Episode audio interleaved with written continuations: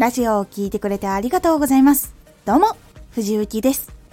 毎日16時、19時、22時に声優だった経験を活かして初心者でも発信上級者になれる情報を発信しています。さて、今回は伝える時には3つのポイントで伝える伝える時には3つのポイントに分けて伝えることで覚えやすくなります伝える時には3つのポイントで伝える。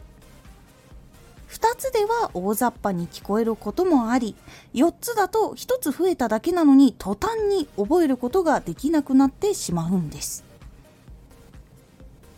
伝える時に3つのポイントで伝えるのは1人が覚えられるちょうどいい個数だから。2要点をまとめて聞きやすい。3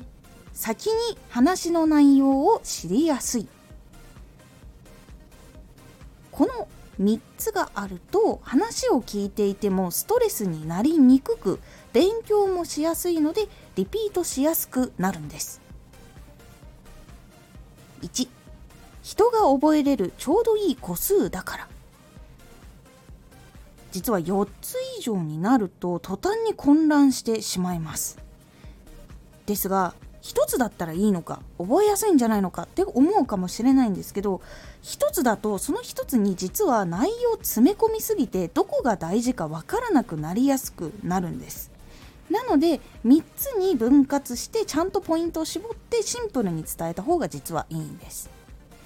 車の信号機が3種類っていうのも実はそういうのがあるんです。途端に赤黄色緑オレンジとかなったらオレンジなんだっけみたいなことになりかねないっていうのがあったりとかいろいろあるんです。2要点をまとめて記憶しやすい。一つ一つ解説を挟んでも全部一軸覚えているわけでは基本ないんです。聞いている人はその要点を聞いてその要点の説明を聞いた時にあこういうのがあるんだっていうのをかいつまんで実は聞いていることが多いんです。なので要約して覚えてたりとか印象が強かったところしか覚えてなかったりするので先にシンプルなポイントを作ってそこから説明に入った方が実は理解がしやすいっていうのがあるんです。3つ目。先に話の内容を知りやすい。この3つにまとめたポイントを挨拶が終わってテーマを伝えてその下ぐらいで3つのポイントを伝えるとこの話この後にどういうのが来るのかっていうのが分かりやすくなるんです。そうすると興味が湧いて聞きやすくなります。でテーマの後にそれがないまま話が進んでいってしまうとあれ？何が来るんだろうって分かんないまま話を聞こうとするんだけど集中力がだんだんだんだん切れてきてしまうのでそれよりだったらやっぱり先に内容分かってた方が楽しく興味が湧きやすくなるので集中力が切れにくくなるっていう特徴があります。ではこの3つのポイントをやるときにどうやってその3つのポイントを見つければいいのかっていうのがあるかと思います。それは伝えたいことがある時3つの理由を考えてみるっていうのが結構良かったりします。例えば隅っこ暮らしのトカゲが好きっていう話をしたいとしたら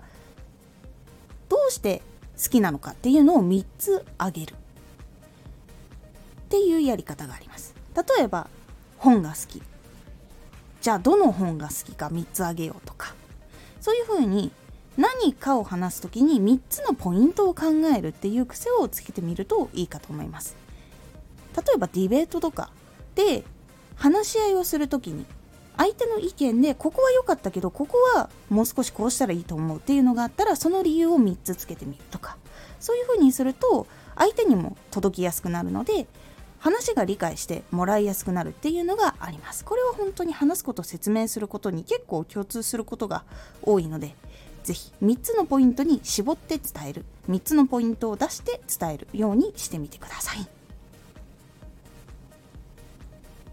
今回のおすすめラジオ。